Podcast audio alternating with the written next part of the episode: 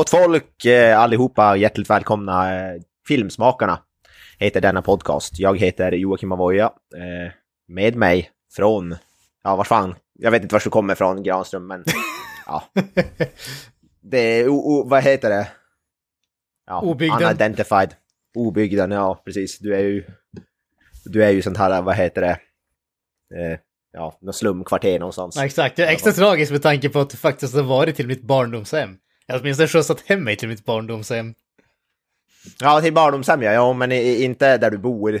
Men till ditt barndomshem faktiskt. Men ja, ja det är Nej, förträngde det, det är snabbt. inte min, eh, mina nu, nuvarande bostad så att säga. Nej. Utan, eh, det, här, det här är eh, the bad side of Skellhäll. Just det, Skellhäll, det var så det heter ja. Ja, nej, men hur står det till? Jo, vars, jag ska inte klaga. Det är eh, ovanligt eh, lugnt och trevligt så här. Vi spelar in på nationaldagen, givetvis. Bästa sättet att fi- fira svenska flaggans dag är ju att eh, spela in ett avsnitt av Sveriges bästa filmpodcast helt enkelt. Så att eh, det är fan, det är fan på topp. Och dessutom så jobbar jag bara den här veckan och sen så tar jag semester också så att eh, det ser ljust ut för mig. Ska du vara med i en annan podd det- också? Ja, ja precis. Ja. Du sa att du skulle vara med i filmen Sveriges bästa. Ja, nej, men du säger att du vill inte klaga, men det är väl första gången du inte klagar då i den här podden antar jag. Ja, typiskt alltså. Det, det, alltså i ärlighetens namn så är det är man ju norrlänning där klagade liksom med fötter ligger i blodet så att säga. Så är det, så är det ju. Eh, Ja, ja jag jobbar faktiskt, jag jobbar två veckor till den här veckan och nästa vecka, sen har jag också semester. Så det är ju mycket, mycket trevligt. Jaha. Jaha, ja, och Kent också då. God dag. God dag. God dag Det var det då. stelaste, stelaste jag varit med om. Ja, är men så det, är, det är lite sorgens dag här hemma. Jaha. Det är nämligen så Vadå? att vi har lite lokala eh, aktuella nyheter får man säga. Biotrean byter ägare den 24 juni. Så jäklar, vem har köpt upp dem? Säg inte att det är Filmstaden. ja, nu blir det lösviktsförbud i hela jävla, hela jävla Norrland. Nej, men det blir eh, ett par i Laholm som ska driva den vidare. Laholm? Ja, är inte det Skåne? Eller Ja, det, var, det var ju typ det jag tänkte. Ja, jo det... Bara eh, spontana ryggradsreaktionen, magkänslan är ju inte bra när jag hör, eh, hör det där. Men vi får se. Det kanske är några som har tänkt avveckla den och sälja den till Filmstaden och casha in på all godisförsäljning. Det är mycket möjligt. Eh, Nej, men vi måste ju hylla Biotreans ägare. En av de första i Sverige som satsade på 3D-tekniken. Han, han, han kollade i stjärnkikaren och eh, såg att det här, kom, Insåg det här att det kommer bli här en fluga. filmens framtid. Exakt! Det här kommer bli en fluga som jag kan casha in på i cirka 3-4 år eller hur, hur länge det nu höll i sig. Jag, jag skulle säga att höll i sig i typ tre månader till Avatar var ute ur biografen. Ja men det var, ja men ja kanske. Det, det kanske. Ja, kommer, det- kommer det, är det någon här som kommer ihåg sista eh, filmen ni såg på 3D på bio? Jag försöker tänka, men jag kommer fan inte på vad fan det kan...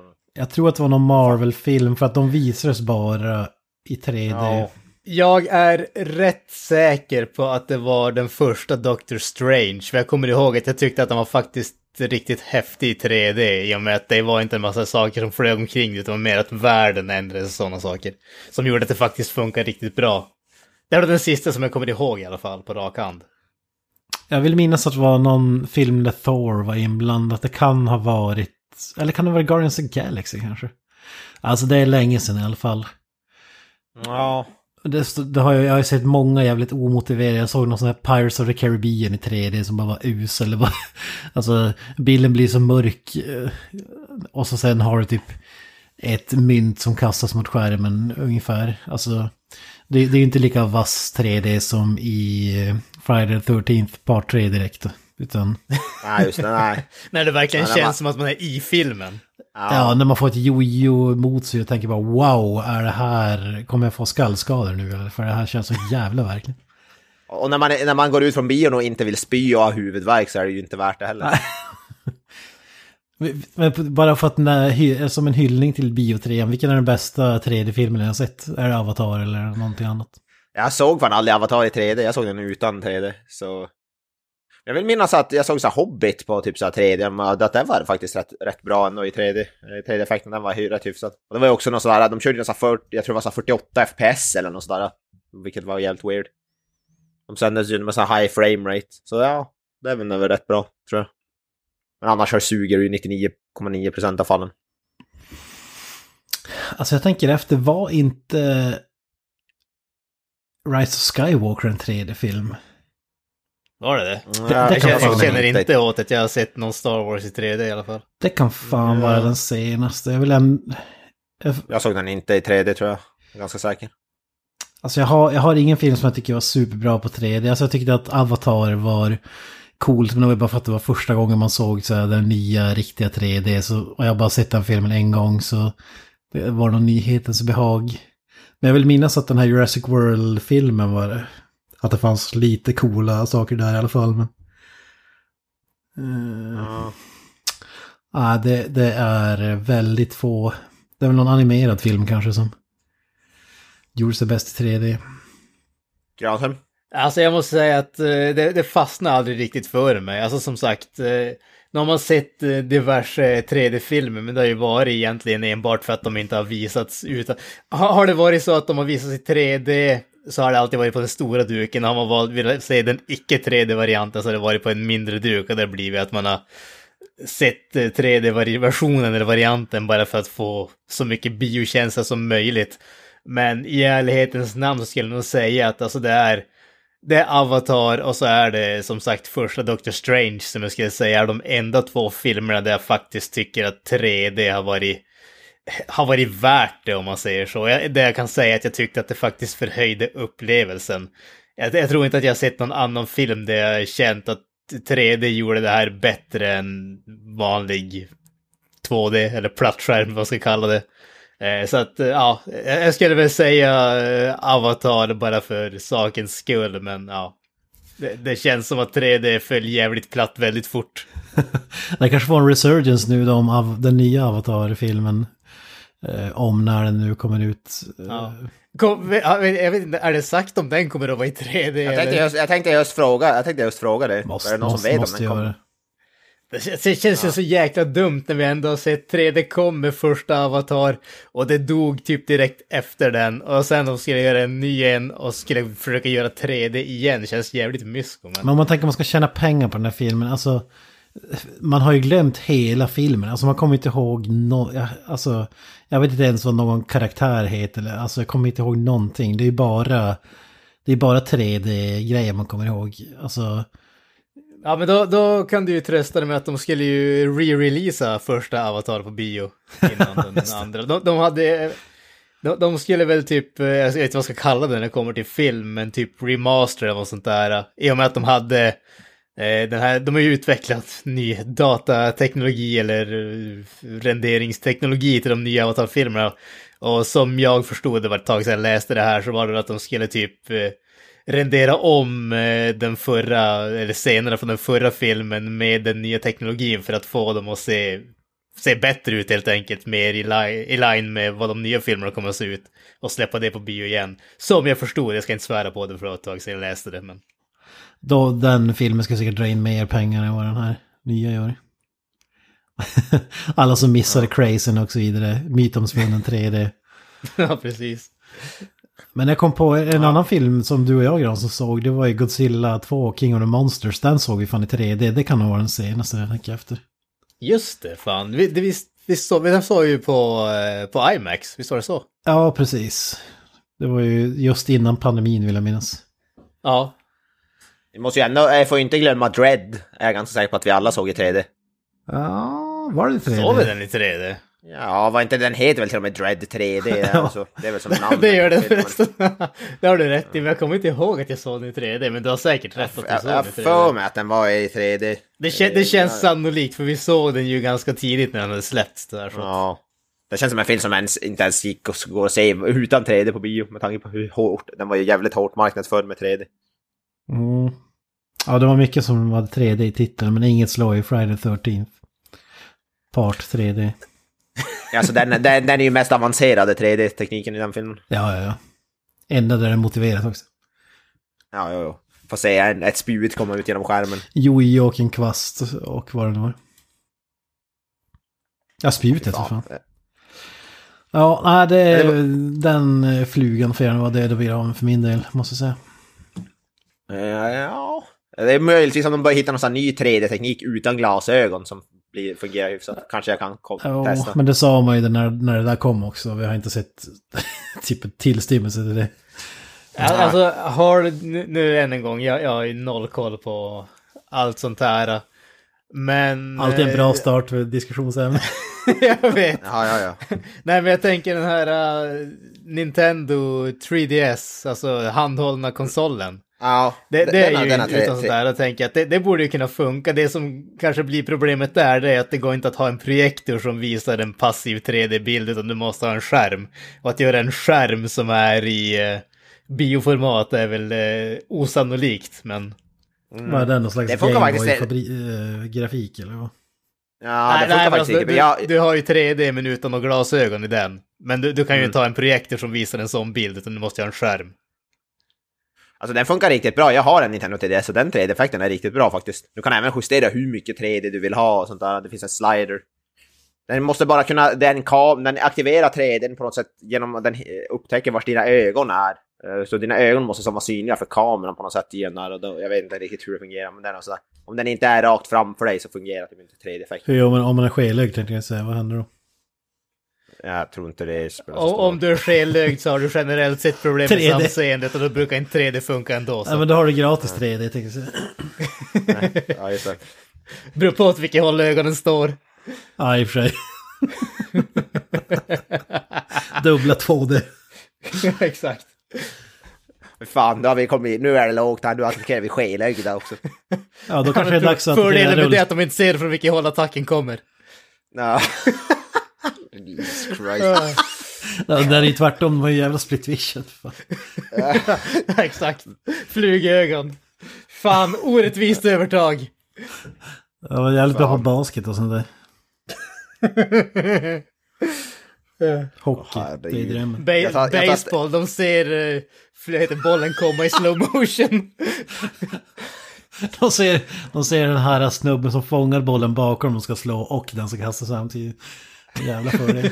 Jag tänker vad, vad man brukar ha, säga där när man eh, i, i efterhand kommer på någonting, vision, eh, vad heter det, is always, vad är det man säger? Hindsight is always 2020. Ja, exakt. De, de, har, de behöver aldrig säga det, för de har alltid 2020. De har aldrig det problemet. Ögon i nacken och så vidare. Nej, det är givetvis kraftigt avstånd från den här typen av Ja, skämt. tar, jag Vi tar tar- kraftigt avstånd på självhögdhet. Det var, Vi ber om var ursäkt om någon tog illa upp. Vi går, vi går vidare. alla de här skämt, alla de här skämten var för övrigt, ja, de fick inskrivna av en viss Carl F. Nilsson, så det är han som får ta skulden. Exakt. Protesterade klagomål. å det starkaste men tyvärr så vågar vi inte. Nej, Vår, vår kombinerade tre människor mot Carl F Nilsson, det var för lite helt enkelt. Vi behövde mer styrka och vi hade det inte. Ja. Vi ber om ursäkt. Ja, nej, vi ville inte göra det, men han tvingade oss under pistolhot. Eh, ja. När vi ändå är inne på Ja, ämnet. från, ja, från morbida skämt till andra morbida saker. Morbius. Eh, är årets bästa film, säger många. Kan de säga det? Ja, och eh, ja, vi har ju hyllat Jared Leto tidigare i podden. Med tanke på hur han är så här groundbreaking. Och hans skådespeleri, teknik och allt. Ja men alltså det, det är ju få som tar sig själv på så mycket allvar och på något sätt känns det som att det är väldigt respektingivande. Ja, ja, att torka sig själv i röven när man skiter, det är ju inte alltså, utdött vid det här laget. Det finns ingen vass skådis som gör det på onset så att säga. Nej, fan. Om man, gör man det så har man inte made it. Eh, nej, men vi, ja precis. Eh, Morbius handlar om, och det roliga med Morbius är att de har släppt den på bio igen. För att eh, någon, det är någon konstig grej med Morbius, den har blivit någon slags meme-grej. Meme. Ja, it's Morbid time. Jag fattar Ja. inte riktigt vad det är, hur eller vad, men det, det hade blivit en meme och Sony såg ju typ att det, vad heter det, De såg pengar. Ja, precis, de såg ju dollartecken framför ögonen därför att det var ju typ highlights på sociala medier i någon dag. Och de tänkte att fasiken, folk är verkligen intresserade av den här filmen, vi släpper ut den på bio igen. Just det, Och tänkte den att nu ska vi trenden. tjäna miljoner, nu ska vi tjäna in alla de där miljonerna som vi trodde att vi skulle tjäna in första gången. Och så sen drog den in 85 000 dollar. Fan vad kul om det är så typ, ja ah, nu trendar den på Twitter gubbar, nu dunkar vi ut den igen. Det var, Alltså, det den- var i stort sett det som hände. Och den släpptes på över, 80, över 10, eh, 1000 biodukar i USA släppte Morbius igen. Så den, vadå, den tjänade 80, så den tjänade 80 dollar på eh, 10 000, 1000 bi, på alla de biodukarna ungefär. 80 dollar per bioduk och en biobiljett kostar vad? 12-13 dollar ish. Ja, Säg att Täcker det var fem pers per bio som gick och såg den. ja, men ja, täcker det ens Jared Letos team, eh, den här summan? Ja, det var säkert hans, han som Det, drog det, in det alla de täcker, pengarna. eh, vad heter det, torksnubben, men de som lyfter upp han, de blir, de arbetar gratis just nu. De är, jag, jag tror ju snarare att de är överbetalda. Alltså. De arbetar gratis och väntar på bättre tider helt enkelt. Överbetalda! Ja, de är överbetalda så in i helvete.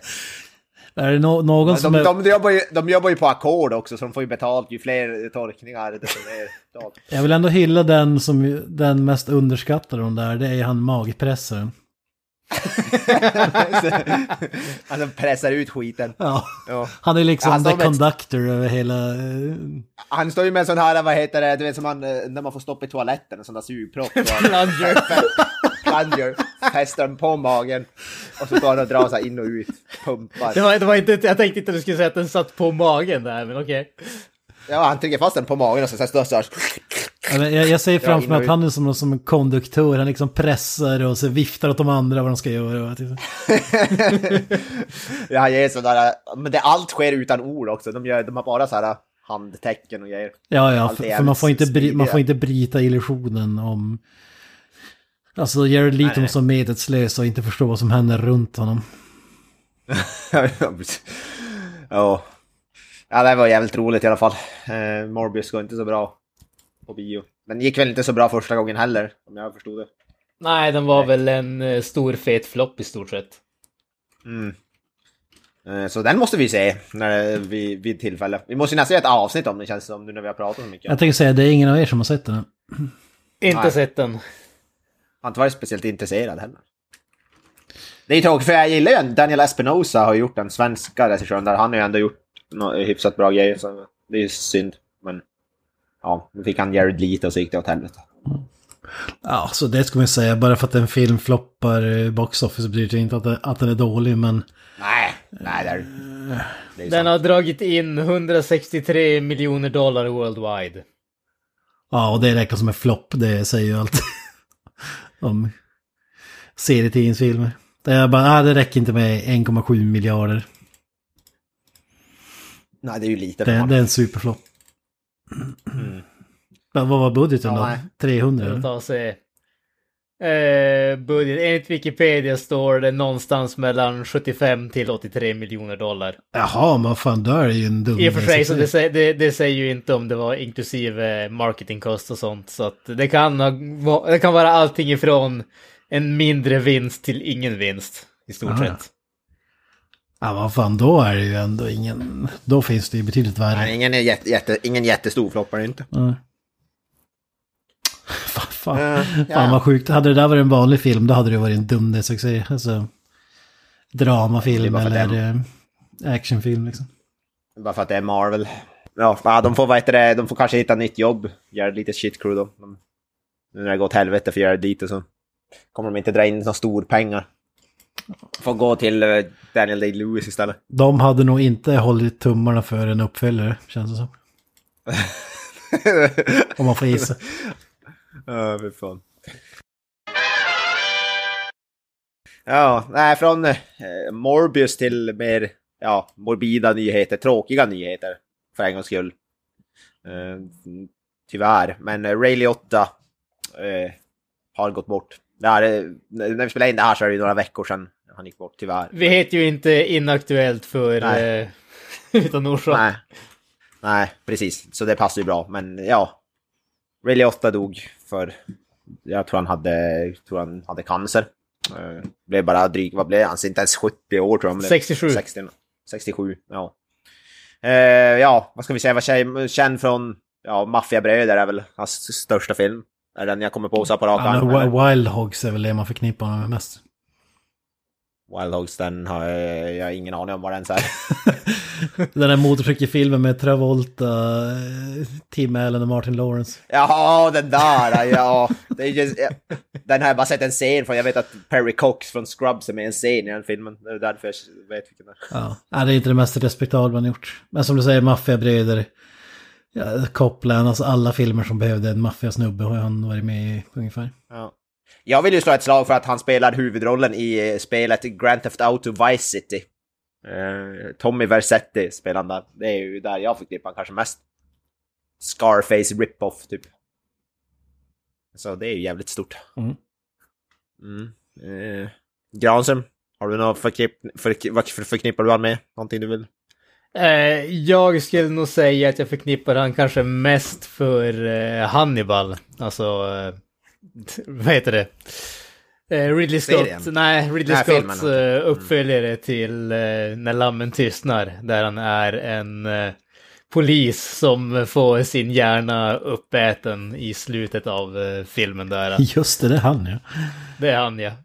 det är väl typ, det är väl i ärlighetens namn kanske det som jag förknippar han mest för. Alltså jag, jag har, man han är en sån, man har definitivt sett han i väldigt mycket, han har ju varit en, en stor och välkänd skådis, men han är kanske inte, jag, jag är ju inte någon som är eh, maffiafilms eh, konnässör om vi säger så på något som helst sätt.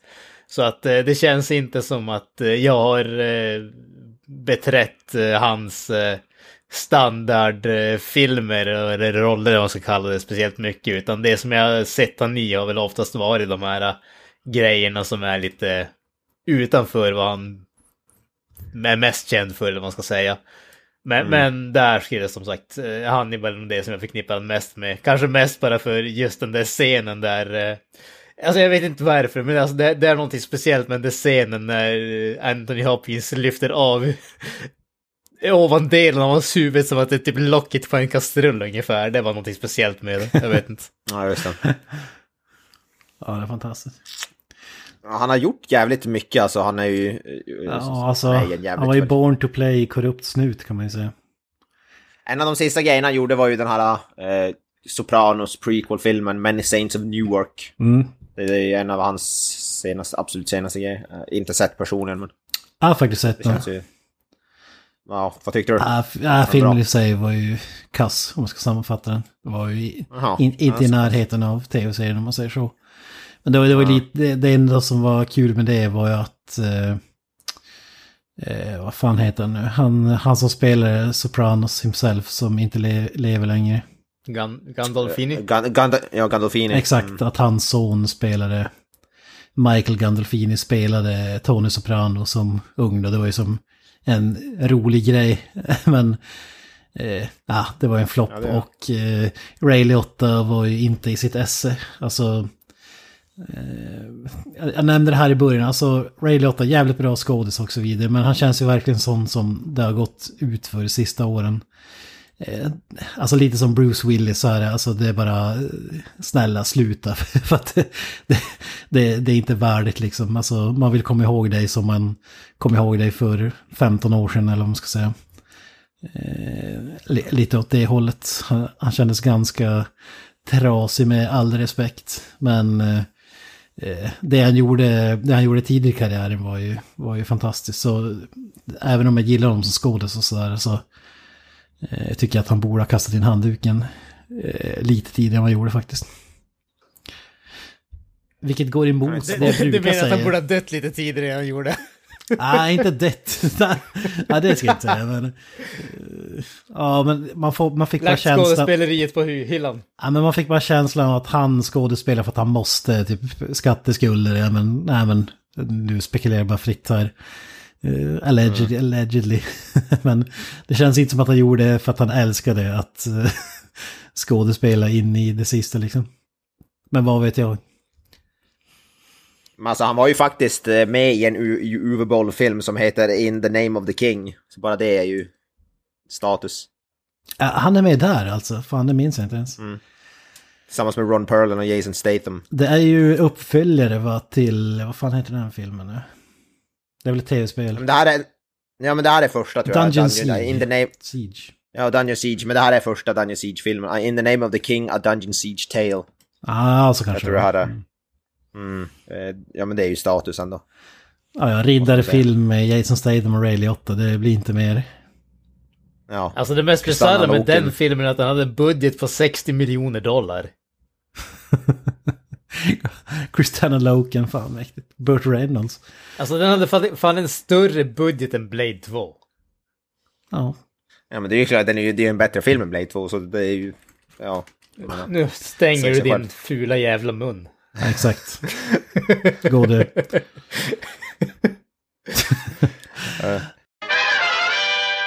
Eh, ja, men från ett dödsfall tyvärr till ett, ja, till ett annat. Vi är jävligt morbida idag.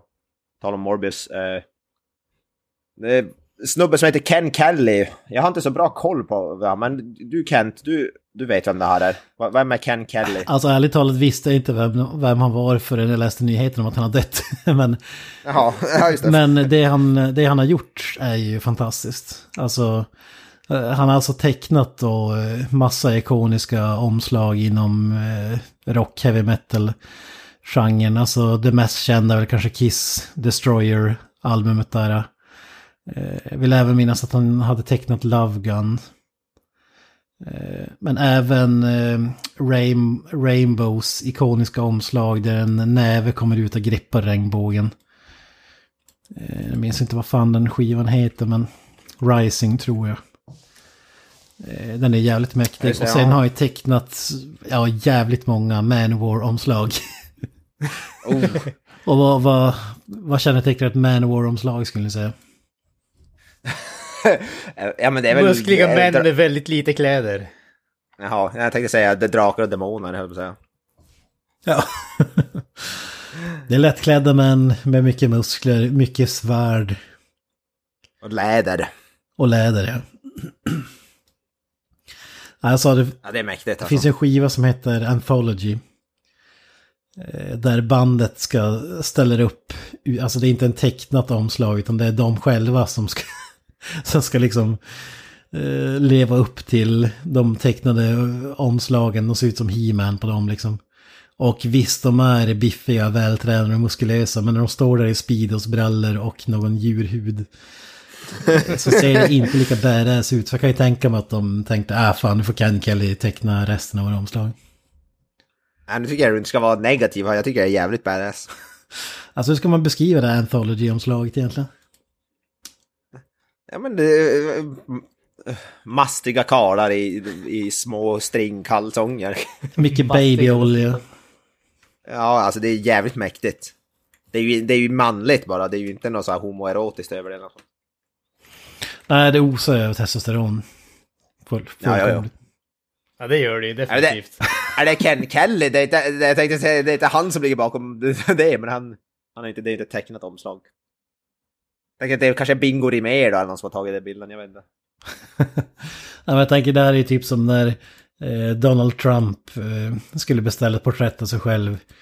Eh, Typ ge mig mer muskler, ge mig längre hår, ge mig mer babyolja, ge mig mer allt. Ja, för fan. Alltså det här omslaget är ju magiskt. Och sen frisyrerna är ju jävligt snygga också. Ja. Underbara. Alltså jag, jag, jag vet inte någonting med eh, alltså lugg, långt hår och lugg på män. Alltså det är... Uff. Alltså som du, som du tänder på menar du? Ja, definitivt. Det, det, det gör någonting med min kropp alltså. du önskar att du var där. Och, och Jag, drömmer mig dit varje natt. Ja, det gör jag var, varje natt jag också. Speciellt när jag, eller ja, när jag står i duschen framför allt. Drömmer mig dit. ja men det, det är ju något jävligt speciellt med tecknade eller målade omslag, vad fan ska man kalla det? Jag säger tecknade, det kanske är blasphemy. Ja, ja nej men alltså det, det jag skulle kalla det målade. Det, det är ju mer åt eh, den stilen. Men det, alltså det, Illustrerade. Ja, precis. Illustrerade omslag tycker jag det är gott man kan säga. Men, men alltså jag håller med, det, det är någonting speciellt. Jag tror, alltså visst, det, det är en sak med utseendet, men sen, samtidigt tror jag att det, det är lite grann den här... Det är lite grann känslan av, eh, av att det är ett konstverk också, tror jag. Det känns som att det, alltså det, det är inte bara någon som tog en liksom snabb bild med sin iPhone ungefär. Utan det är fan någon eh, duktig konstnär som har spenderat timmar med att måla det här. Och Och det, jag tror att det, det, är, alltså det gör att det är någonting speciellt med det. Och det, det, alltså för mig så är det ju en av eh, orsakerna till att eh, jag köper vinylskivor numera. Visst, jag tycker om musiken och allt sånt där. Men också bara för att jag tycker om att ha den här omslagskonsten i stor format. Så det, det, är någonting speciellt med det där. Och så är det lite mm. retrokänslan och hela den biten också. Just att det, vi ser ju inte de där målade omslagen så det är jättemycket numera. Utan, och det känns som det är någonting som var ganska, ganska begränsat till hårdrocksgenren om man säger så. Ja, men det är hiphop-omslag. Där är det bara typ fem grabbar som står framför Alltså Storms på huk i någon jävla förort. Ja, alla, alla ja, jävla, det, det, det, alltså, antingen så är det det eller typ en bild på graffiti ungefär. De står på huk i någon jävla förort. Ja. Ja men det är klart, de, typ, de, de har inte stolar, de har inte råd, det är därför de är i nej. förorten. Ja, de är, de är så jävla down with the shit.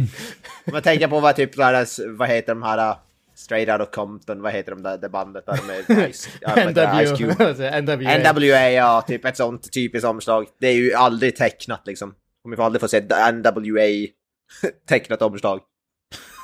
Eh, Medan Manowar, där jävlar är det, det är nakna män och det är svärd och Alltså jag tycker, jag tycker ja, både äh, tecknade album som äh, Maiden-fan så måste man ju säga det och men även filmaffischer tycker jag de snyggaste är eller illustrerade mm. mål eller vad fan man kallar det. Typ Escape from New Yorks till exempel och ja, men de gamla Star Wars eh, är sjukt snygga tycker jag. Även Arm of Darkness är också tecknad. Alltså. Ja. Jag, jag, tror det finns inom vad heter, filmvärlden någon som typ Ken Kelly, någon hyfsat känd snubbe. Jag har inte namnet på honom på rak arm, men jag vet att det finns någon som är känd för att göra sådana här klassiska filmposters. Uh, jag hoppas att ja, det är sånt där också känns som ett utdöende, för nu är det ju typ bara de tar bild på crewn, alltså alla som är med i filmen och så lägger till lite grejer bara. Det är aldrig något så här handtecknat eller vad man ska säga. Nej, precis. Ja, men det saknar man. Och man saknar även den tiden när, ja, men som kanske jag och Granström var en som kommer ihåg det, men när man skulle hyra VS-filmer. När massa så här B-filmer med låg budget hade tecknat omslag för att det skulle se häftigare ut än vad det var. Det älskar man ju också, alltså den typen av maskering. Det var ett bra sätt att få det att se dyrare ut eller bättre ut så att säga. Ja, men precis. Mm. Alltså, det, var, det, det var ju det här typexemplet på hur gör vi en film, att, hur får vi en film som har noll budget, värdelösa skådisar och sämsta effekter någonsin att se inbjudande ut. Och det är ju för att när du är liksom 10, 11, 12, 13 år och är på videobutiken och ska hyra en film, du skiter fullständigt i handlingen eller namnen som är med i filmen. Du kollar på omslaget och ser, är det här ett coolt omslag eller är det inte ett coolt omslag? Och bästa sättet att göra ett coolt omslag, det är att göra ett tecknat omslag som har i stort sett noll att göra med filmen. Ja. Alltså det, det, är lite så jag ibland upptäcker nya band, alltså musik och sånt. Ser ett coolt omslag och så bara fan det där lyssnar jag på. Det är, så, det oftast, det är typ om jag är på Spotify och scrollar något sådär så ser jag något coolt omslag så lyssnar Ja men det är, det är lite mer klass, tycker jag. Så är det. Ja, jag, ty, jag, ty, jag tycker, jag tycker det är underskattat. Fler borde satsa på snygga omslag och affischer. Ett omslag som jag älskar också, det är Kiss Unmasked. Nu har inte den här eh, snubben gjort det, men det som är som en serietidning på omslaget. Mm, den är ju jävligt grym. Eh, en, eh, det kan jag rekommendera att man googlar Kiss Unmasked, om man vill säga det omslaget. Så, som du sa, Iron Maiden har ju sin Eddie på alla sina omslag. Ja, ja fan, I olika otroligt. Det, det ena är snyggare än det andra, det går som inte, alltså alla 11 av 10 minst. Ja, just det. Ja, ja RIP ja, eh, Ken, Ken Kelly. Kelly, ja du kommer att sakna. Det känns som att ja, det är inte så många som har den. Man måste ha den där känslan också från den eran. Alltså, eftersom att han har mål, målat så många ikoniska så är det jävligt trist när sådana försvinner så att säga. Ja. Och det var han, jag vet inte om han vad det, gjorde omslag upp till sin, till sin, till sin passing, till sin död också. Eh, det kan vi ju kanske utgå ifrån. Jävligt sad. Det, det kom, nyheter kom bland annat från Kiss och Kiss själva som sa “Sad by the passing of our long time friend”. Mm. Så det är ju sorgligt. Ja, Man, Manowars Eh. tror jag att han tecknade jävligt eh, länge utan att ha något årtal. Men... Som jag förstått det. Nu vet jag inte när de gav ut en skiva sist i och för sig. Men... Eh, ja, men Manowar är alltid högaktuella. Eh, de, det, det, det, det vet vi ju. Muskulösa män går aldrig out of fashion. Nej, så är det ju.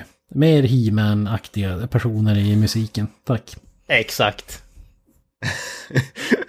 Mer homoerotiska skivomslag med halvnakna män i stringkalsonger. Absolut. På tal om eh, halvnakna män i stringkalsonger. Det, vad heter det? Sweet Tooth från Twisted Metal, han är ju typ halvnaken oftast. Det är en clown med brinnande hår som kör en glassbil. Eh, I spelet Twisted Metal. Som nu ska bli tv-serie i, eh, hos Netflix. Och innan jag säger vem som spelar eh, clownen, är det någon som, men när ni tänker clown, vem- vem, är det Bill Skarsgård som ni borde, som borde ha fått rollen? Eller vad, vad- vad- vem hade ni velat se i den här rollen? Jag Clownmannen. tänker ju att eh, John Wayne Gacy hade ju passat perfekt. Vi behöver någon method acting eh, snubbe. Exakt. Han har, Ja, han har ju jag- erfarenheten. Jag tänker Jared Leto igen. Han har ju spelat clown. Så vad fan. Han hade väl method actat och börjat få köra runt i en riktig glassbil och börja sälja till barn. Nej, men det, det jag tänker på är väl han clownen Manne, klassiska Manne av Klintberg. Ja, just det. Tyvärr inte med Nej, men, eh, han, nej. Han- han som ska spela är i alla fall Will Arnett. Eh, kommer spela Sweet Tooth. Eh, känd från Arrested Development bland annat. Han är ju, ja precis, Arrested Development är han väl kanske mest känd för skulle jag säga i och med att eh, han var en av huvudrollerna där. Men sen så han ju, han gjorde ju rösten till eh, Batman har jag för mig i Le- Lego-filmerna Lego och sånt där. Och han var ju Bo- Bojack Horseman. Bojack Horseman. Mm, Bojack Horseman, ja precis. Vi skulle säga att han, han kommer vara rösten till figuren, inte kroppen. Där har du någon Lou- Lou Ferrigno-figur i sig. Sannolikt Det, ja. Kane Hodder kanske. Jag vet inte, det står... Står inte faktiskt exakt hur det här kommer... Ja, okej, jo det står det visst. Ja, jo, kan ta rätt. Den fysiskt porträtteras av wrestlaren Samoa Joe. Okej. Medan Will, medan Will Arnett gör resten. Ja, det är viss kroppsskillnad där får man säga. Samoa Joe. Är det någon du, du som kan lite om wrestling, är det någon du känner Ja, till? men absolut. Samoa Joe. En sån här uh, Ja. The Rock-aktig figur fast med gigantisk uh, ölkagge. Lite mer sumo. Lite mer åt sumo-hållet vill jag minnas. Ja. ja, men det känns ju bättre. Will Arnett känns ju inte som att han har rätt kropp för... för det där. Sweet Tooth där ska ju ändå vara, är ju ganska stor, så att säga. Mm. Eh, vad heter det, huvudskådisen i serien kommer vara Anthony Mackie, ska spela en John Doe. Jävligt, säger mycket det namnet alltså. Eh, men eh, han spelar och eh, eh, manusförfattare är bland annat eh, Rhett Reese och Paul Wernick som har gjort Deadpool och Zombieland. Eh, och bakom tv-serien, alltså den creatorn, det är vad heter, Michael Jonathan Smith som, eh, som är känd för Cobra Kai. Oh, låter det ändå lite Så- smålovande måste jag säga. Ja. Ja, då vill man ju Så- anta att det är lite komedi inblandat också. Ja, det kommer ju förmodligen. Eh. Men Twisted Metal har väl alltid varit lite så här mörk komedi typ. Ja, det var jävligt, jag vet inte ens om jag, alltså det var ju typ 20 år sedan man spelade Twisted Metal-spel. Alltså hur många finns det egentligen? Jag spelade ju vad jag tror var det första på Playstation. Det minns jag som jävligt kul, men då fick man aldrig se några figurer, vad jag minns i alla fall. Det var ju bara bilarna liksom. Nej, det var, väl- det var, ja, det var när man valde bilen var det väl inte något sånt där. Ja, precis. Är, är det inte så att du, du väljer figuren och så har de alltid en specifik bil? Ja, så Ja. kanske. Jag, tror, jag tror att det är så, men jag kan ha helt fel. Det var jävligt det, länge det sedan. se- senaste jag kom med Twisted Metal var typ till Playstation 3 tror jag. Men jag, jag vill i alla fall inte minnas att det var typ som GTA, att de springer ut i bilen och gör grejer. Nej, nej, nej. Det är, ett, ra- det är ju racingspel. Ja. Nej, det, det, är väl, men det är väl mer såhär typ Carmageddon, alltså du ska förstöra varann och du har massa jävla vapen och skjuter Ja, grejer, men exakt. Ja. Ja, det är ju på, Det är på- som en på- blandning av typ Carmageddon och Street Fighter. Alltså Street Fighter med bilar lite grann. typ. Ja. Det var ju länge sedan vi fick ett Twisted Metal-spel, så de borde ju släppa ett nytt nu också tycker vi. Ja, det var ju fantastiskt. Eh, Det är, det är ju vad heter det, ett av många så tv-spelsprojekt. Det, ska även komma en Netflix-serie baserad på Horizon Zero Dawn. Är på väg. Eh, Last of Us har vi ju redan, var ju på väg länge till HBO. Och så har vi fått en Uncharted-film nyligen, så det... Ja, och de håller ju på med Ghost of Tsushima också, kommer bli en film. God of War skulle bli en Amazon-serie också. Ja. Eh, Och Gran Turismo skulle de ju göra någonting nytt med också. Vi fick ju en Gran Turismo-film med, eh, vad fan heter han, Jesse Pinkman från eh, Breaking Bad. Nej, det var, sedan. det var ju det var ju Need Nej, for det var Speed. Need for Speed, just det, där har du rätt i. Fuck. Ja, men det var same shit different name höll jag på att säga. Ja. Nej, men de har, de har ju upp, eh, vad heter de, Playstation Productions som de kallar Mm. sig. Och ska göra, om man säger, ja, va varia variationer av, eh, eller varianter av eh, de stora serierna. Så att eh, det här har de ju, som sagt, nu har vi fått Uncharted som är väl först ut om man säger så, men det kommer ju att bli betydligt mer. Så att det blir ju intressant att se, att se på vilken, vad ska man kalla det, på vilken nivå de kommer att hamna. Eh, som sagt, som sagt eh, Twisted Metal skulle komma på Peacock, visst sa vi det? Peacock TV, ja, som inte ens finns i Sverige än. Nej. Nej, men det, känns som att det, det kan vara väldigt varierande här. Alltså vissa av de här, eh, som sagt, Netflix är ju inte direkt... Även om jag gärna vill tro att eh, Sony lägger ner stora pengar på att göra någonting som är troget spelen eller som är liksom bra och håller hög kvalitetsnivå. Så Netflix är ju inte direkt kända för att eh, kasta ut eh, massvis med pengar för att göra någonting nytt och unikt och sånt där. Och samtidigt så känns det som att Last of Us-serien, även om jag personligen inte har något större intresse av den, men HBO gör ju generellt sett riktigt, riktigt bra grejer och brukar göra grejer med en ordentlig budget. Så det känns som att beroende på vars de här hamnar i slutändan kanske det kommer att få lite olika kvalitetsnivå om man säger så. Och det, Ja fördel nackdel, men det känns som att ska man göra någonting sånt här så vill man ju att vill man ju att allting ska tas, jag vet inte, seriöst eller liksom göras någonting som är genuint om vi säger så. Inte bara försöka casha in på att det är ett eh, populärt tv-spel och bara dra in pengar på namnet. Utan man vill att det ska ju faktiskt fungera som en bra tv-serie och eller film eller vad det blir för de här grejerna. Mm. Last of Us kommer nog först ut, för den är typ färdig nästan tror jag. Eh, jag vet inte om de har filmat färdigt den.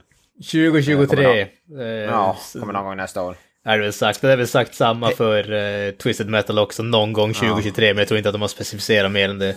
Nej, den har nog inte ens börjat spelas innan dock tror jag. Eh, men of Us säger jag, jag älskar Last of Us-spelen. Pedro Pascal spelar huvudrollen i den serien. Ja, ja, men Will Arnett som mördarclown. Tillsammans med en Samoa, Samoan wrestlare. Mm. Det är ju jävligt spännande. Nu när ni pratar om streaming kommer jag bara på, jag vet inte om ni läste det, men Netflix eh, har ju gått jävligt dåligt. Ja, de hade väl tappat eh, subscribers för typ första gången någonsin läste jag för inte så länge sedan. Första gången på tio år i alla fall. De, de tappade 200 000 subscribers vill jag minnas att det var.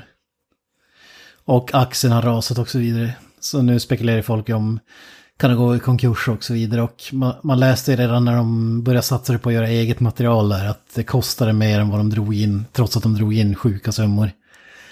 Eh, alltså typ hela världen prenumererar i princip på Netflix, men de lyckas ändå gå back på något sätt.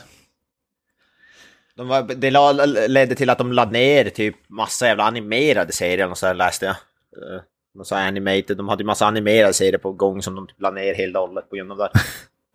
Nå någonting sånt där sjukt weird. Eh, Men jag, jag fattar ändå för att jag börjar själv bli jävligt less på Netflix. Alltså framförallt det de producerar själv som är, alltså 95% av grejerna de gör själva är bara skit. Alltså det är billigt, dåligt och man fattar att det är bara där för att fylla tomrummet för att folk vill ha nya grejer hela tiden. Alltså, Ja, men det, det känns ju så. Alltså, det, det känns som, eh, vad ska man kalla det, som motsvarigheten till en liksom slit och släng eh, grej som du köper ungefär.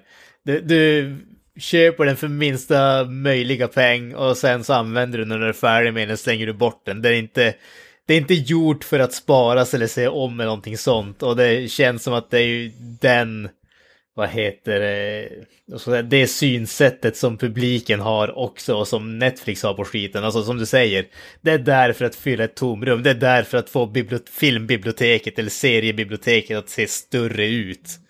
Det, det är ju det som är poängen med det. och sen är det det här med rättigheter också som Disney som köper upp allting och vartenda bolag vill ha en egen streamingtjänst nu. Så nu, nu finns det ju tio stycken stora typ och det kommer bli fler och fler tror jag.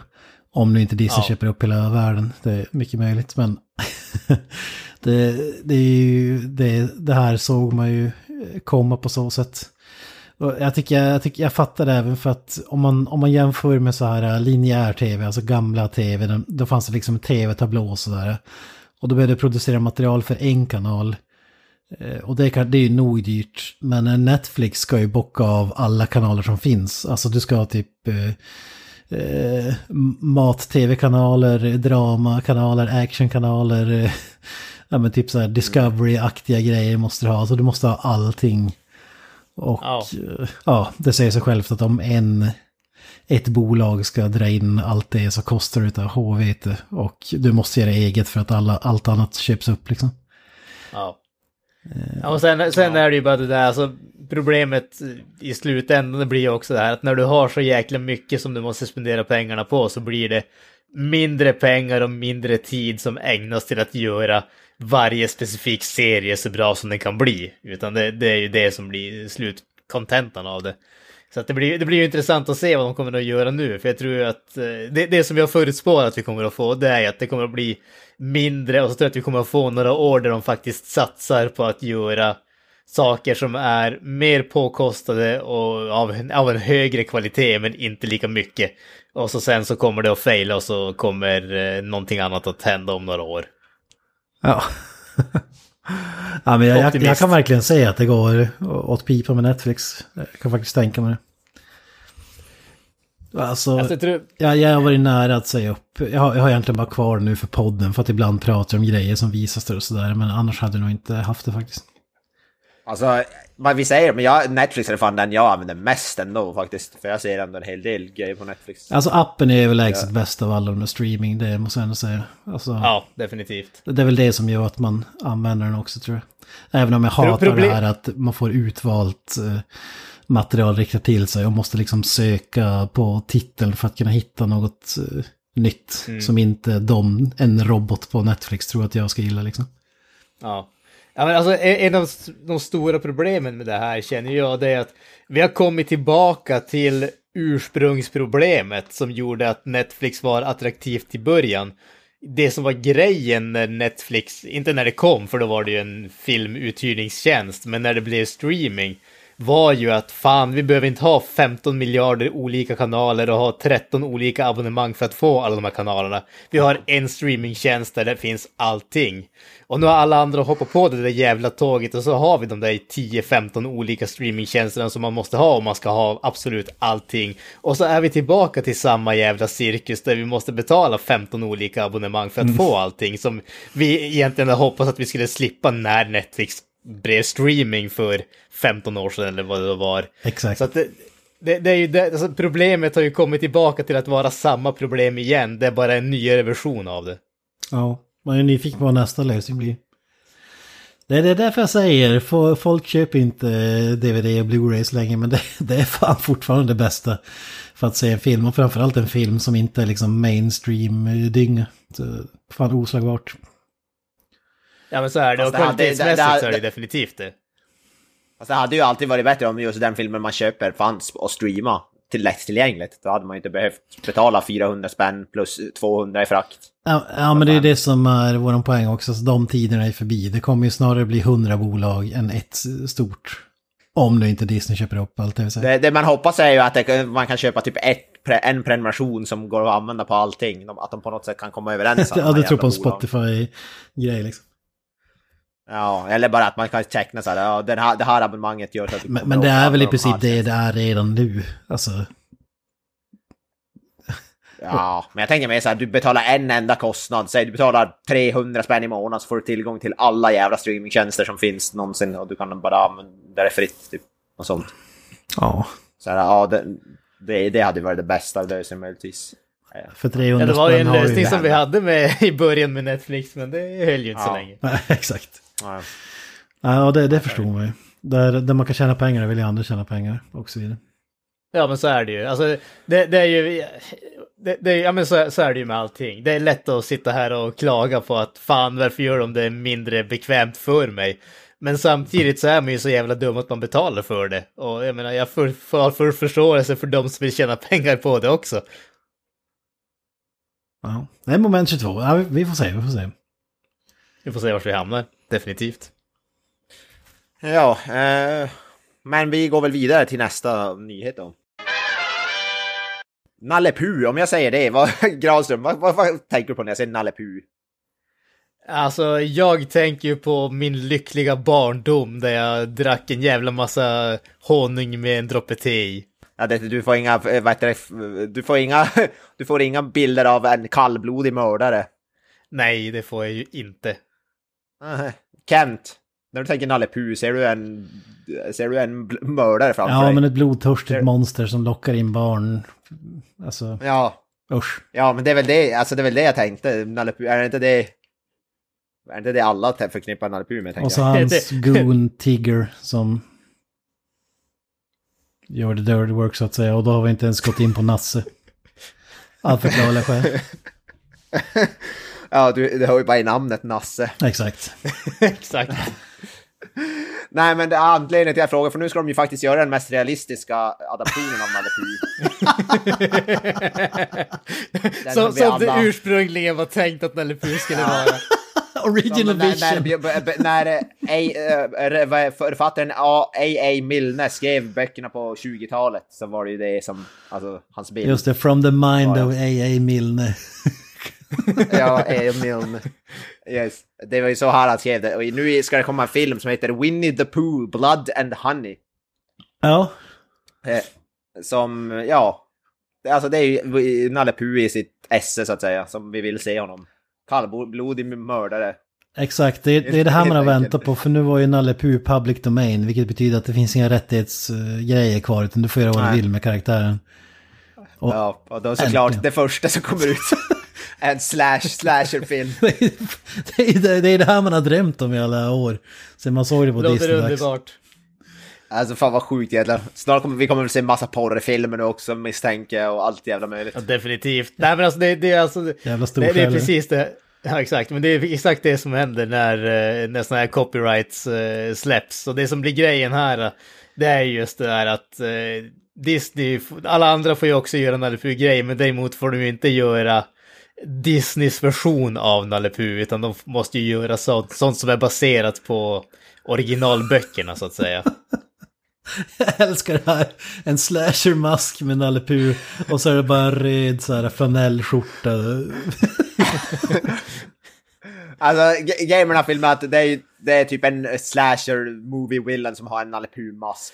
Jag, kan ta, jag, jag kan göra så här. Det är, eh, vad heter det, Royce Waterfield heter snubben som, eh, vad heter det, regisserade filmen. Han Ja. gjorde en eh, intervju med Variety och där eh, sa han angående handlingen om man säger så.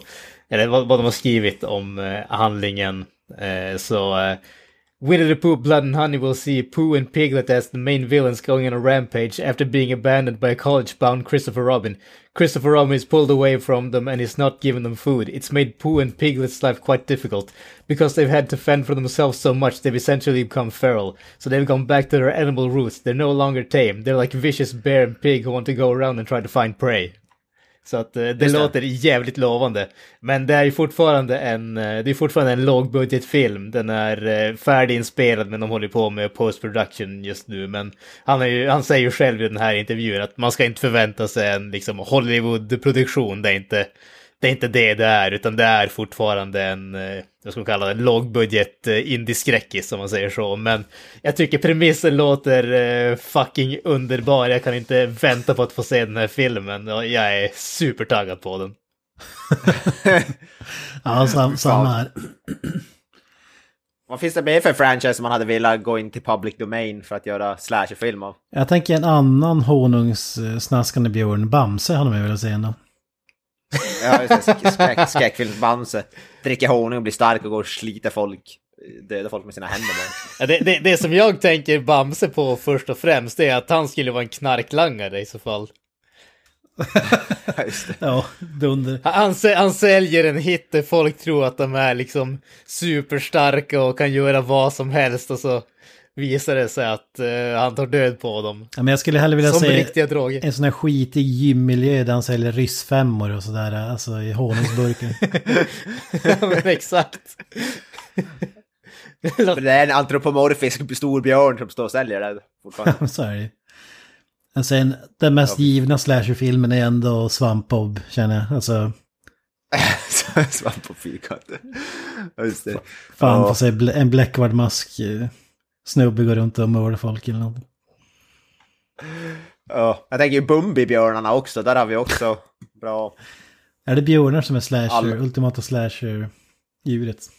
Dar Darkwing Duck hade ju bara så en perfekt slasherfilm. Han ser redan ut som en slashervillain nästan. Fy fan vad nice. Ja, det finns mycket. Luftens hjältar. Timon och Pumba. Han gör en... Där är vi tillbaka till björnarna.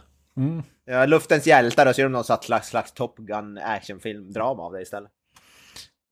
Kalle Anka, Det- det typ vill som de- eh, Mr. Mouse i South Park. Alltså någon sån twist på honom hade varit coolt också.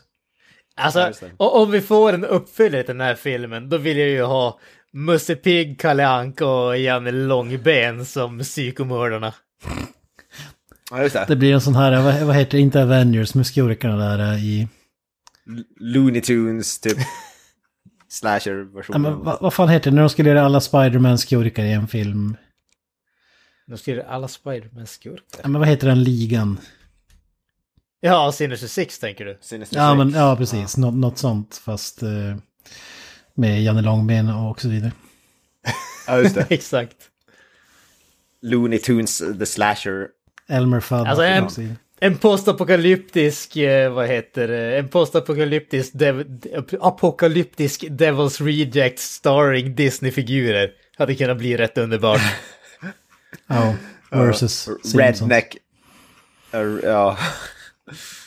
Fan. Ja, men det ser jag fram emot. Winnie the Pooh. Ja, Blood and Honey. Ja, det var ju någonting vi inte fick vänta oss att se. Ja, välkommen överraskning.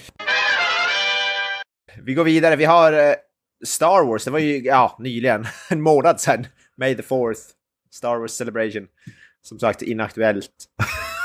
Eh, jävligt inaktuellt, men ja. Vi gör själv för vad namnet. Uh, Kent, du hade någonting där. Vad var det som hade hänt? Det var någon Star Wars Celebration. Obi någonting med Obi-Wan att göra, bland annat. Ja, men precis. Ja, jag tänkte bara ta upp en liten rolig sak. Jag kikade på klipp från den här Star Wars eh, Celebration. Och om man ska bara förklara vad det är, det är som ett konvent, typ Comic Con, fast det är bara Star Wars kan man säga. Eh, det är väl typ enklaste förklaringen. Det, det tv-sänds, direktsänds på YouTube också. Alltså det är ju så här, eh, det är det klassiska, du kan få autografer av någon som spelade Darth Vaders kusin. Alltså på, på, på det här eventet. Men det, det tv-sänds ju även så här intervjuer för att göra reklam för både kommande filmer och tv-serier och annat. Och den här Obi-Wan tv-serien, eh, baserat på Obi-Wan Kenobi då förstås. Eh, där har de ju tagit vidare, det, vi, vi fick ju se Mandalorian som var en eh, Boba Fett-aktig figur som blev tv-serie, som blev sjukt bra, som har hyllats ja men typ unisont av alla ungefär. Så de satsar ju mer på sådana här tv-serier. Det kommer någon med så här Cassian Andor också från Rogue One. Får ju en egen tv-serie bland annat. Eh, så det ska bli intressant att se vad det är. Men just den här då, Obi-Wan, den grundar sig i de hatade och bespottade prequel-filmerna. Eh, och det är då Ewan McGregor återvänder i rollen som Obi-Wan. Och så har du Hayden Christensen bland annat som spelar Anakin Skywalker. Och, spoiler alert, som då blir Darth Vader senare. Oh, fan det visste inte jag. Helvete. Nej. Ja. Är det ingen idé för mig att se prequel-filmerna. Spoiler för en 20 år gammal film. Exakt.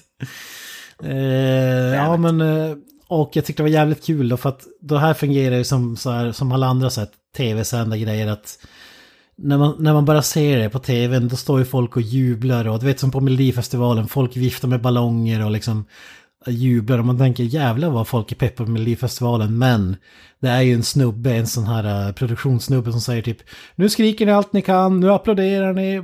Alltså man får ju order om att göra de här och alla gör ju det av någon anledning. Det blir som en liten sektaktig känsla. Eh, och eh, jag såg det klippa också så här. Eh, där de här på, på den här Star Wars-sändningen då, när det är reklam och så kommer de tillbaka.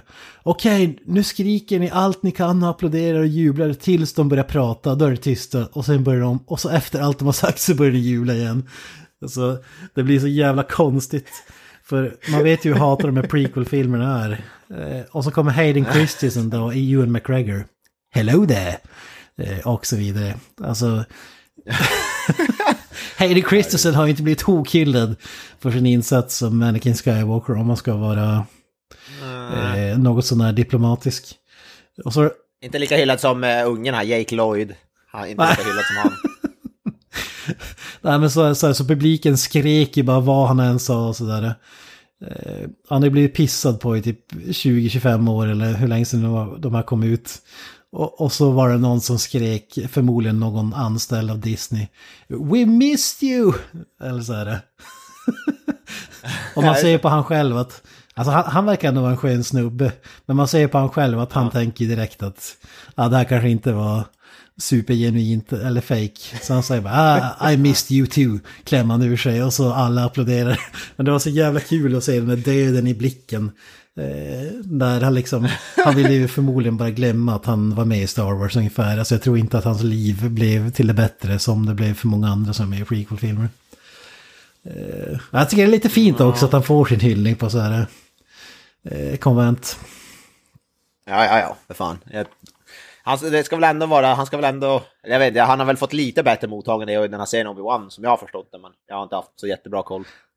Han kanske lite redeemer Jag sig vet själv. inte om det är spoilers, men han blir ju Darth Vader så att säga. Jag har ju sett de första tre avsnitten och han spelar ju Darth Vader. Eh, Och vi får James Earl Jones som gör resten och så vidare. Och det låter ju, det Jaha. låter ju episkt. Eh, Han kör ju när David Prowse-rollen fyller eh, the suit, så att säga. Ja, ja, okej, ja, ja. Och alltså, ja. Ty tyvärr är det inte så jävla bra. L- långt ifrån Mandalorian-klass. Alltså, jag tycker det var en grym stor besvikelse. Och det känns ju som så här eh, Darth Vader. Alltså det borde inte gå att misslyckas. Men ja, jag får säga, bara sett tre avsnitt så det kanske blir bättre. Men det är eh, riktigt svag inledning tycker jag. Det, det är, alltså man har ju fortfarande den här dåliga smaken i munnen av prequel-filmerna. Den går ju inte att tvätta bort. Framförallt inte när det är samma skådisar och så vidare. Alltså, det är ju lättare som sagt, Mandalorian gör ju callbacks till eh, typ A New Hope, Stri- Empire Strikes Back och Return of the Jedi, alltså de älskade filmerna. Det, det blir som så här som en nostalgikick i hjärnan, alltså. Men eh, prequel-filmerna, eh, not so much, måste jag säga. Alltså vad, vad, är det Ja. för, eh, vad är det för ton på den här eh, Obi-Wan-serien? Alltså för prequel-filmerna var ju väldigt, eh, vad ska jag säga, barnvänliga, barninriktade, men samtidigt känns det ju som att de, eh, enligt mig i alla fall, alltså de två mest intressanta eller bästa Star Wars-grejerna, det är ju egentligen Rogue One och Mandalorian som båda går, man säger, mer åt det vux, mörkare vuxna Ja. hållet. Men sen åt vilket håll ut är den här serien? Är det mer åt barnslighetshållet eller är det mörkare eller vad, var hamnar vi? Eh, nej, men de försöker ju göra Eh, förstås som eh, Mandalorian. Eh, eftersom att det blir en stor succé. Men det blir som en konstig krock där. Alltså, eh, mycket, det är det som blir så märkligt med det. Alltså du har ju, Deborah Chow har ju regisserat alla avsnitt tror jag. Och hon, hon regisserade de flesta av Mandalorian vill jag minnas. Eh, avsnitten, må, många i alla fall. Eh, snabb. okej Okej, hon gjorde två episoder var det bara, okej. Jag fattar att det var fler. Men hon har i alla fall gjort eh, sex avsnitt av Obi-Wan. nu. Eh, så man tänker det är ändå en bra tanke. Men det blir som ändå så det blir som att det här barnvänliga krockar med Mandalorian. Som nu är Mandalorian ingen liksom rated R eller X-rated eh, grej. Men det är inte lika låg nivå så att säga. Eh, Så det, det är det som blir en konstig blandning. För du måste ändå ha med de här korkade grejerna från prequel-filmerna. Att bygga historien vidare på. Det är väl det som problemet är. Så tonen blir ju någon slags blandning. Men jag ska säga att de försöker göra Mandalorian-tonen. Men inte all the way. Kan man säga. Ja, det låter ju inte superlovande måste jag säga. Eh, nej, men eh, ah, jag tycker inte om... Det sämsta med serien är skurkarna om man bortser från Darth Vader också. Alltså de är riktigt... De ser... Dels ser de för jävliga ut och sen är det... Tycker jag det är dåliga skådisar också. Och ma- Johan McGregor är bra, eller? Ja men han, han funkar ändå. Jag tycker ändå att han var helt okej i prequel-filmerna faktiskt. Han var väl en av få Ja, han, är ju, han var ju faktiskt... han Grejer som man inte hatar i alla fall. med de filmer. Ja, Även om jag inte känner sett. liksom, det är inte som att Mark Hamill skulle kliva ut och svinga en lightsaber, så är det absolut inte. Men ja, jag, har, jag har inget problem med honom i alla fall. Nej, jag har faktiskt inte sett, hunnit säga något. Jag har fan inte sett Boba Fett-serien överhuvudtaget, ett enda avsnitt. Heller, så... eh, Jag vill längta mest bara Mandalorian, är det man väl längtar efter. Säsong tre. Mm. Inget, in- inte haft något intresse av dem. Men, Utan att spoila så Är- måste du se eh, Boba Fett tv-serien för att kunna fortsätta se Mandalorian. Ja, jag har väl hört att det finns något avsnitt som fokuserar på Mandalorian i alla fall. Har jag väl hört. Det, jag är inte exakt vet, jag vet bara att han är med i något avsnitt. Det är Så där dog mitt intresse för Mandalorian alltså. Vadå? Varför då? Så där dog mitt intresse för Mandalorian alltså. Varför? Exakt, förklara. Om jag måste se en, om jag måste se en till serie för att kunna hänga med i det. Ja men det är Ja, Disney, det är Marvel. Allt ska gå in i varandra för att du måste se, du måste läsa 40 serietidningar och se alla filmer som de någonsin har gjort och tv-serier för att kunna hänga med. Så är det. Ja, just det. Mm. Ja, det är roligt det där så med de där jävla hype-männen på sådana där event. Jag tycker det är så jävla weird. Ja. ja, man har ju varit på någon sån här eh, tv-inspelning och sådär och, och ja, det är ju en helt annan sak när man förstår hur det fungerar jämfört med hur det ser ut Mm. på tv. Ju... Jag vill ju ändå även säga att när det är poddinst- jag har ju hype-människor i, i både hemma hos Kent och Granström, så varje gång de skrattar så är det för att de har någon som säger åt dem att göra Ja, det. då, pop, då är det en snubbe som håller upp en skylt, typ eh, skratta, applås och så vidare. Ja. Skratta åt Avoyas skämt nu. När den röda lampan lyser, då har han dragit ett skämt. Det, Ja. Mm. Det, det står i deras kontrakt att de måste följa det.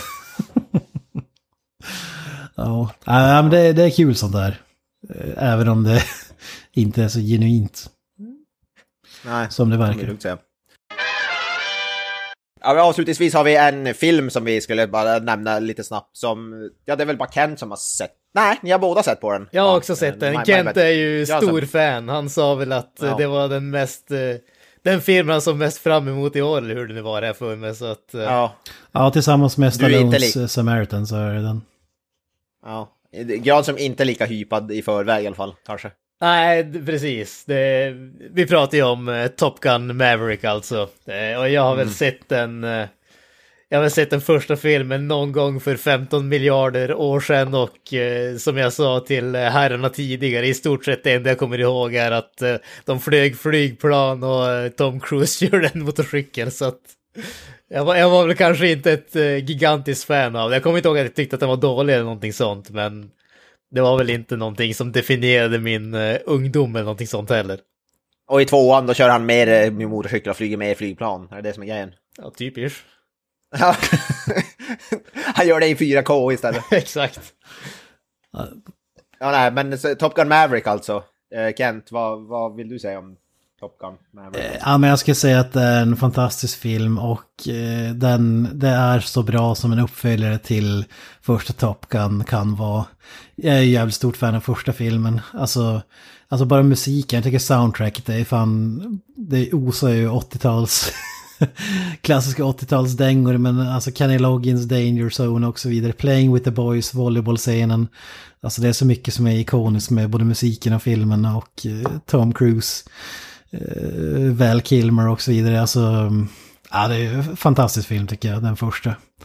Eh, och den här var ju, alltså med tanke på hur lång tid det har gått också, nu vet jag inte exakt på året, men Eh, det var ju sjukt, sjukt länge sedan eh, ettan kom ut jämfört med den här. Och med tanke på det så är den ju sjukt bra tycker jag. Alltså, den här är ju mer, du har ju allting, eh, alltså alla dramabitar, lite action, det här spektaklet med flygplanen, sjukt snyggt filmat sådär när de flyger planen själva och filmar. Eh, alltså det är så, det, det ser så jävla maffigt ut eh, på bio också tycker jag. Så de scenerna får, får sitt jäkla lyft. Eh, För jag har sett så här att de, eller jag förstår det som att de sitter i någon sån här dubbel cockpit tror jag. Jag tror inte att alla flyger själv. Tom Cruise kan ju flyga Jag, tror- själv. jag tror inte att eh, någon av skådespelarna fick, fick flyga riktiga jaktplan, om vi säger så. Ja, men jag tror faktiskt att Tom Cruise gjorde det. Jag vill fan minnas att jag har sett det.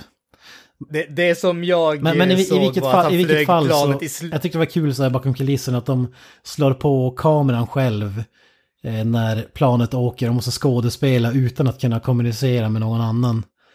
Eh, så det blir, alltså, man kan ju tänka sig alla retakes som görs uppe i luften. Och så var det, någon gång var det så här, eh, Miles Teller hade glömt slå på kameran så allt gick om intet, till intet så att säga. Och ja, men sådana där grejer. Så det måste man ändå stor jävla eloge till. Det är, ingen, det är inte inspelat i någon green screen studio liksom. Nu kan det väl vara så att han inte flyger just de här F-15-planen, vad, vet jag. Men han kan ju flyga i alla fall, sen vilket jävla plan han flyger och inte.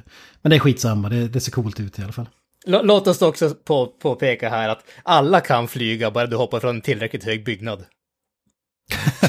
Med pappersvingar, eller vad man säger. Exakt. Men alltså, alltså flygplansscenerna är gjorda på, med riktiga flygplan. Det är bara kanske att de har använt eh, riktiga piloter som så stand-ins och sådana grejer. Nej, nej det, är, nej, de det är de snarare har att de har en- dubbel cockpit som sagt.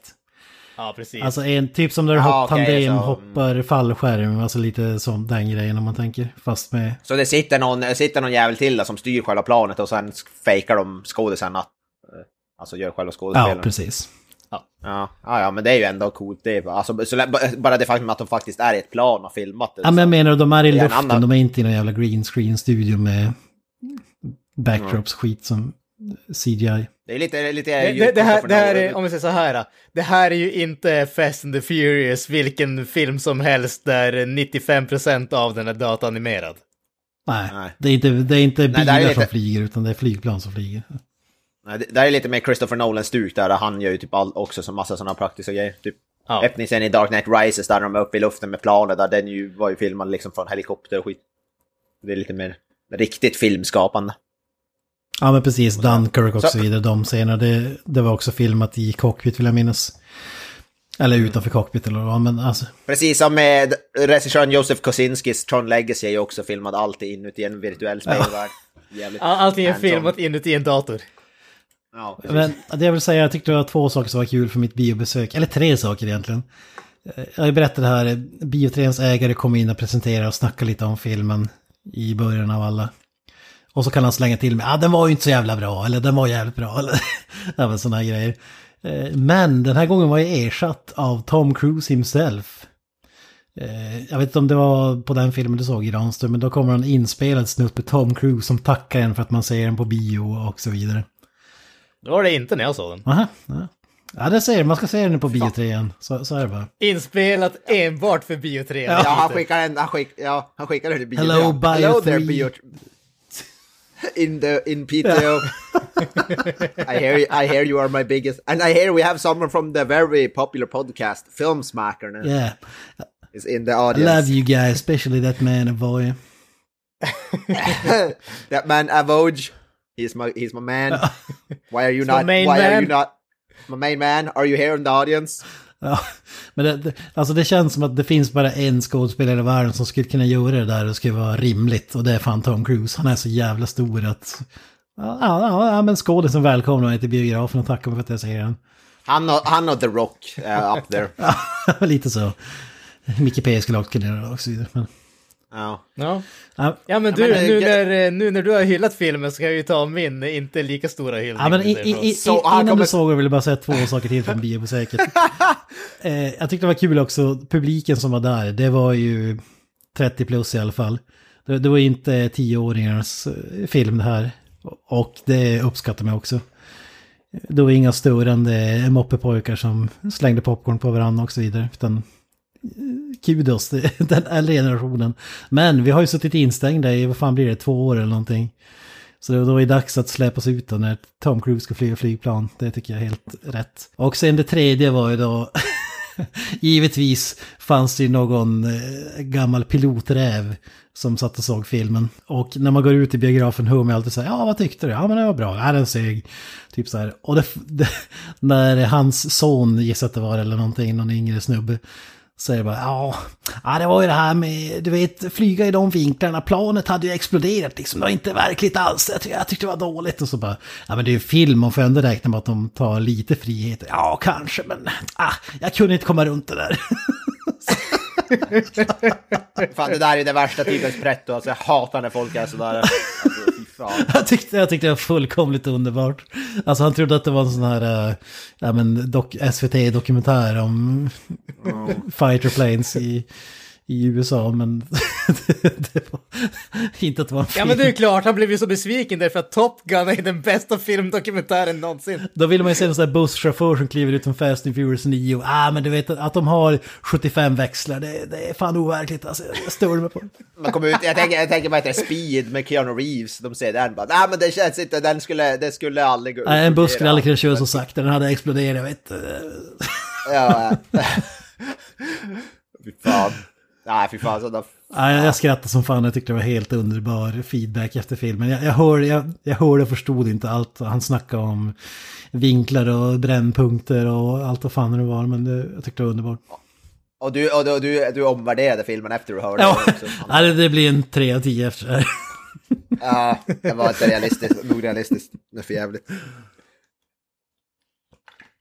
Nej, jag vill bara på jag har ju inte sett filmen, eh, jag är den enda, så eh, jag är väl småsugen bara på, på grund av alla hyllningar möjligtvis, men jag har absolut noll sug av att se en Top Gun-film. Ja, men du, du måste typ se den. Alltså det finns ingen som kan säga att det här var en dålig film. Och innan Granström såg den ska jag säga att det är den perfekta blandningen av nostalgi och callbacks till den första filmen och en ny story. Alltså helt perfekt. Det var som avvägt i ett labb. Alltså det, det är så här man skulle ha gjort med Star Wars och allt möjligt. Alltså vi får jackan från den första filmen, vi får eh, ja, alla de där grejerna. Det är fantastiskt.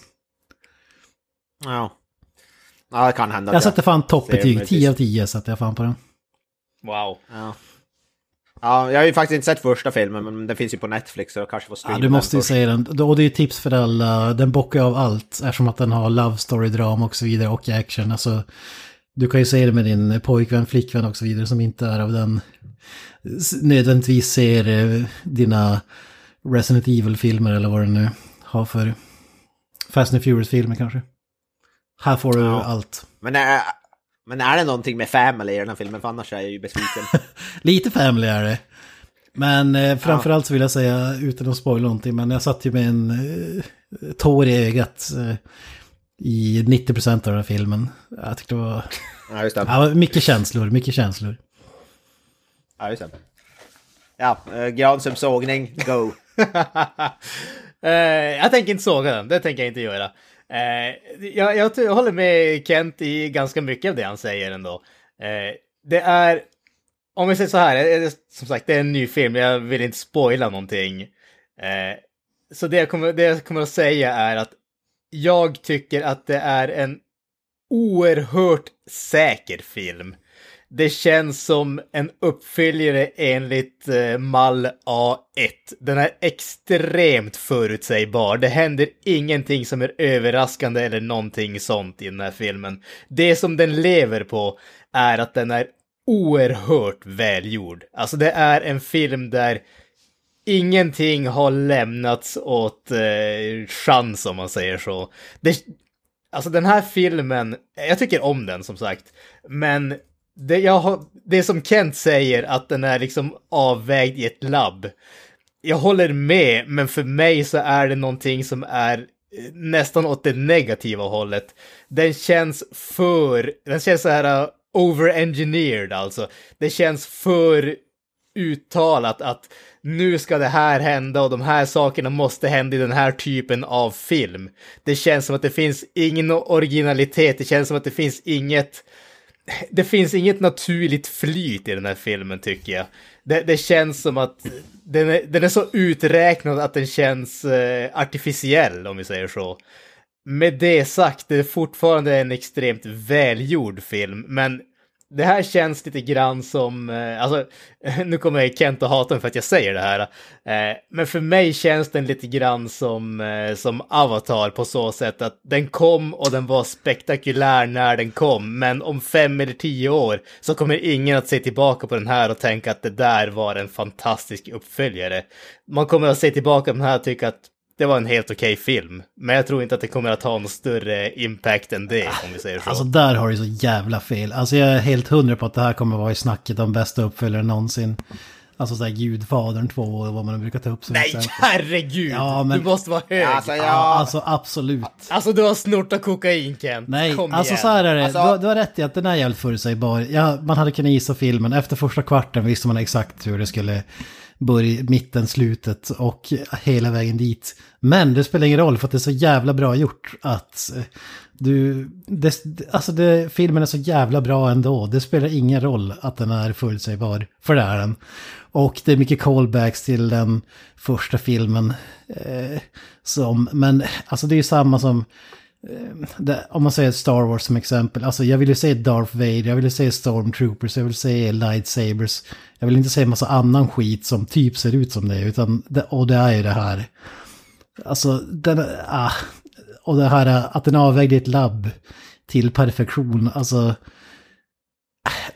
Det, det är bara en perfekt mix, alltså. Och att det känns artificiellt, det, det förstår jag verkligen inte. Det hade jag förstått om du om det var så här member berries, att man bara rapade upp nostalgigrejer. Här tar man ju de här nostalgigrejerna och gör någonting med dem. Det är ju det som är skillnaden mot för alla andra grejer. Alltså, allting fyller en funktion, skulle jag säga.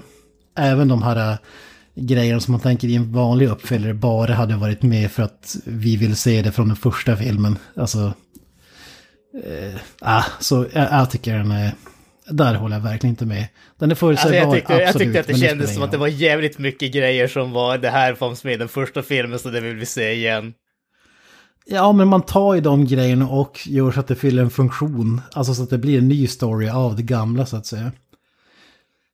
Om man säger Alltså, jag om man jag jag typ jag volleybollscenen har ju fått kritik när den gamla filmen kom. Ja, nu har ju inte du den gamla filmen i minnet, men den är bara jävligt eh, rolig. Det är en massa halvnakna män som spelar volleyboll i babyolja. Och eh, Vem fan kritiserar det? Nej, exakt. Jag tycker det är en av de bästa scenerna i filmhistorien.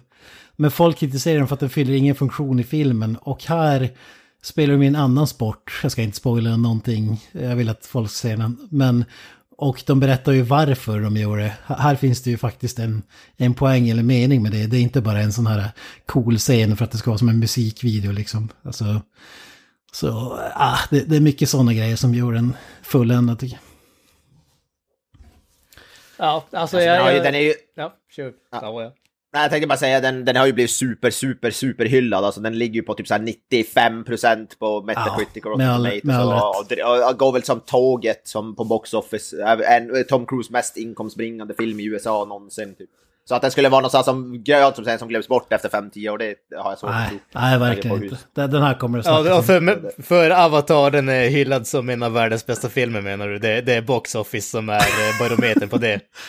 Nej, men, Ja, alltså, men den här, alltså, Avatar hade väl inte så jättehöga kritiskt betyg. Den var ju bäst bara box men den var ju aldrig så här- Avatar var, som- jag, som- så, som jag kommer ihåg det så var Avatar typ tokhyllad när den släpptes och sen så, så, så fort eh, den hade försvunnit ur närminnet så var folk betydligt mer kritiska till ja, den. men jag, jag lyssnade på så här eh, Mark Kermode, en känd eh, filmrecensent i Storbritannien. Eh, som brukar ju hata alla såna här filmer och han sa ju det, jag tycker han sa det på ett bra sätt. Alltså, han hatade den första filmen, tyckte det var helt bedrövlig, eh, meningslös och så vidare. Och gick in med inställningen att eh, alltså den här kan inte vara bra med tanke på förutsättningar och så vidare. Men han måste erkänna att, han, att det var en jävligt bra film.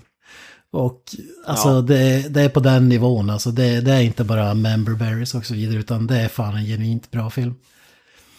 Men det är det jag har hört att folk, till och med de som inte, vad jag läst, de som hatar första filmen, och ty, de tycker typ fortfarande det här är en av de bästa filmer de har sett, typ, även fast de starkt ogillar första filmen. Så det är ju ändå en bedrift. Ja, eh, sig. jag kan inte rekommendera den nog. När det här sen så har den väl typ slutat gå på bio kanske, men om, det, om du inte har sett den och finns en chans så Ja, ska det man jag absolut se den, för det är på bio man ska se den också för spektakeldelen med, med planen och så vidare. Mm. Eh, Jävligt coolt alltså. Det håller jag faktiskt med om. Det, det, flygscenerna är sjukt imponerande. Det, det, det håller jag definitivt med om. Och definitivt att det, det här är en film som är gjord för eh, stor duk och fett ljud. Ingen tvekan om den saken. Absolut. Jag tror den första filmen var känd som så här, eh, det var där man skulle visa upp eh, hemmabiosystemet med hemma eller typ i butik och sådär för att ljudet var så jävla maffigt.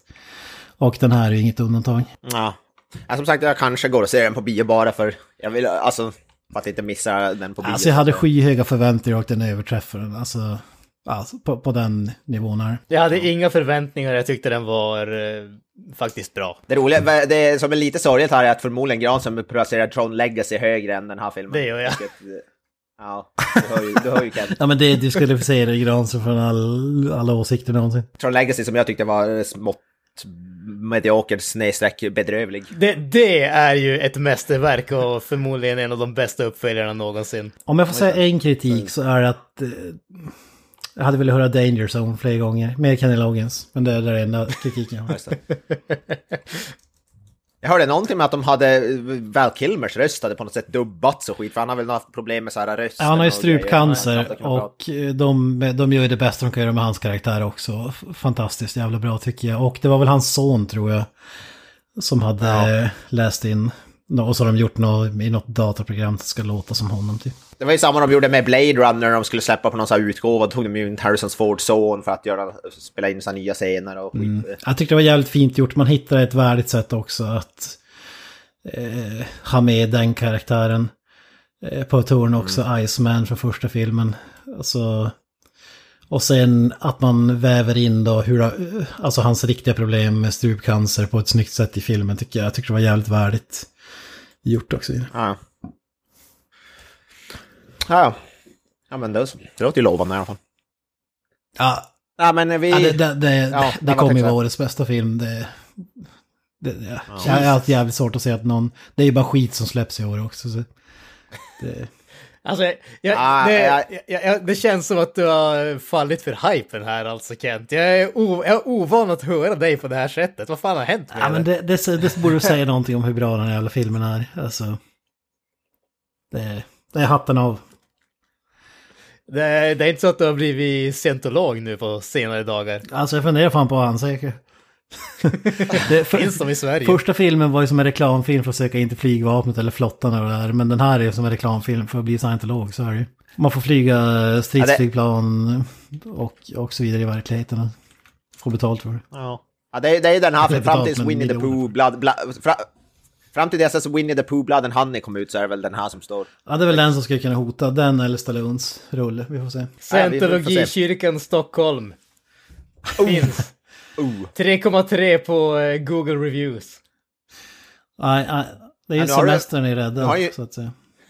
Ja. Nu har ni ju båda bidragit till scientologerna tekniskt sett eftersom ni har betalat för att se den här filmen. Jag vill även tillägga att nu har det gått någon vecka sedan jag sett den också. Och, så det är inte så här... äh, det, ibland så just när man kommer ut från en filmbiograf då tycker man att den är så jävla mycket bättre. Och sen när man funderar så tycker man så sjunker betyget en aning. Men äh, så är det inte i det här fallet. Jag har funderat och grubblat och kommit fram till det här. Scientifically accurate, som vi pratade om sist.